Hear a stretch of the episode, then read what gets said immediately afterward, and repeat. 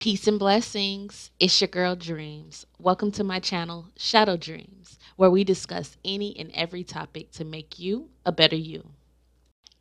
And today we will be discussing shadow work, what it is, and how important it is for you for your spiritual journey. With that being said, subscribe, sit back, relax, and let's go ahead and dive into it. What is shadow work. Shadow work is the part of yourself you're trying to ignore or suppress. For example, it's the part that people don't see. It's that demon you turn into when Keisha got you fucked up. That is your shadow. These are all of my interpretations on how I, what I feel is your shadow self. Um, I know other people can go in depth, but I'm just speaking my truth. And your shadow, man, everybody has a shadow self. It's parts of you that you try to ignore, it's the things that you try to suppress. It's what you would call wolves in sheep clothing. It's that dark and it's that light. Like, I have my shadow self. My shadow self, her name is Aisha. And Aisha is, she crazy she she ain't already there like at all. Um, but I acknowledge her. I know that she's there. I know that she's always gonna be there, and there's nothing that I can do about it but to be friends with her because you know what? She's my best friend. So y'all should be best friends with y'all shadows. Why is it important to get to know your shadow self? Well, it's important because you can't be 100% unless you own up to your demon. Basically, think of it like this suppression is depression. If you want to be depressed, it's because you're suppressing that demon that's inside of you. Get to know um Keisha, get to know Aisha, my case, get to know Bob, get to know Maria, get to know Jorge, get to know whomever the person that's really you, get to know them. In Japan, there's a folk tale about people having three faces. The first face is what we show the world, right? It's what we basically show our jobs. For example, like you're not going to go ahead and cuss out your boss. He may piss you off or she may piss you off, but you're not going to go ahead and just cuss them out outright because guess what? They cut your check. So you show her a different side of you. That's number one. Number two, it's the face we show folks who we mess with, like our friends, our families, you know, our lovers, basically.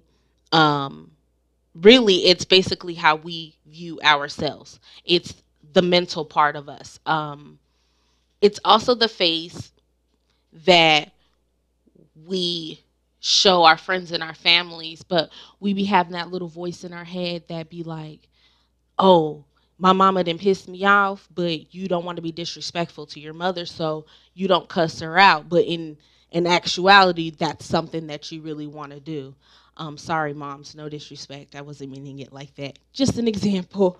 Uh, third, it's the face that no one sees. It's who you really are. It's your intuition. It's those little voices that you hear in your head that be like, "Oh, for example, me, uh, dreams. You ain't, you ain't nothing. You ain't no good. You this, you're that. You know, um, I'm being real. I can speak honest. You know, at times I can be very manipulative. Um, I can I can lie.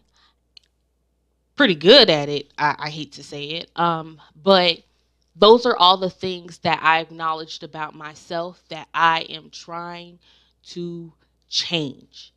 But that's my shadow. That's Aisha. That is who she is. Now, does that have to be me forever? No.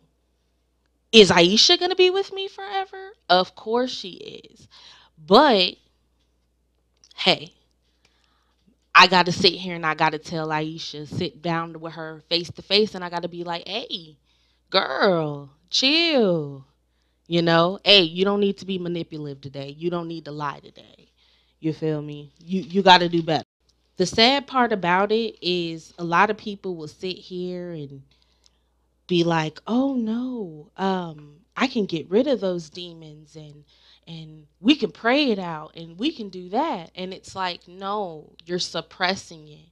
You have to be one with that person or you're never going to receive the blessings that you desire. You have to work on your childhood trauma that's problems. Those are issues. Everybody has childhood traumas, and everything is different. I may think of something that is my my childhood trauma to me may be the worst thing ever, but if I go ahead and I tell somebody else, they may not feel the same because they may have went through something that they felt was worse than what I was. So that's why when you're going through your shadow self, you're speaking with your inner demons, you're speaking with you, and you're getting to know you, essentially. And it's a beautiful, beautiful, beautiful, beautiful journey. And you will love yourself. You will have all the confidence in the world.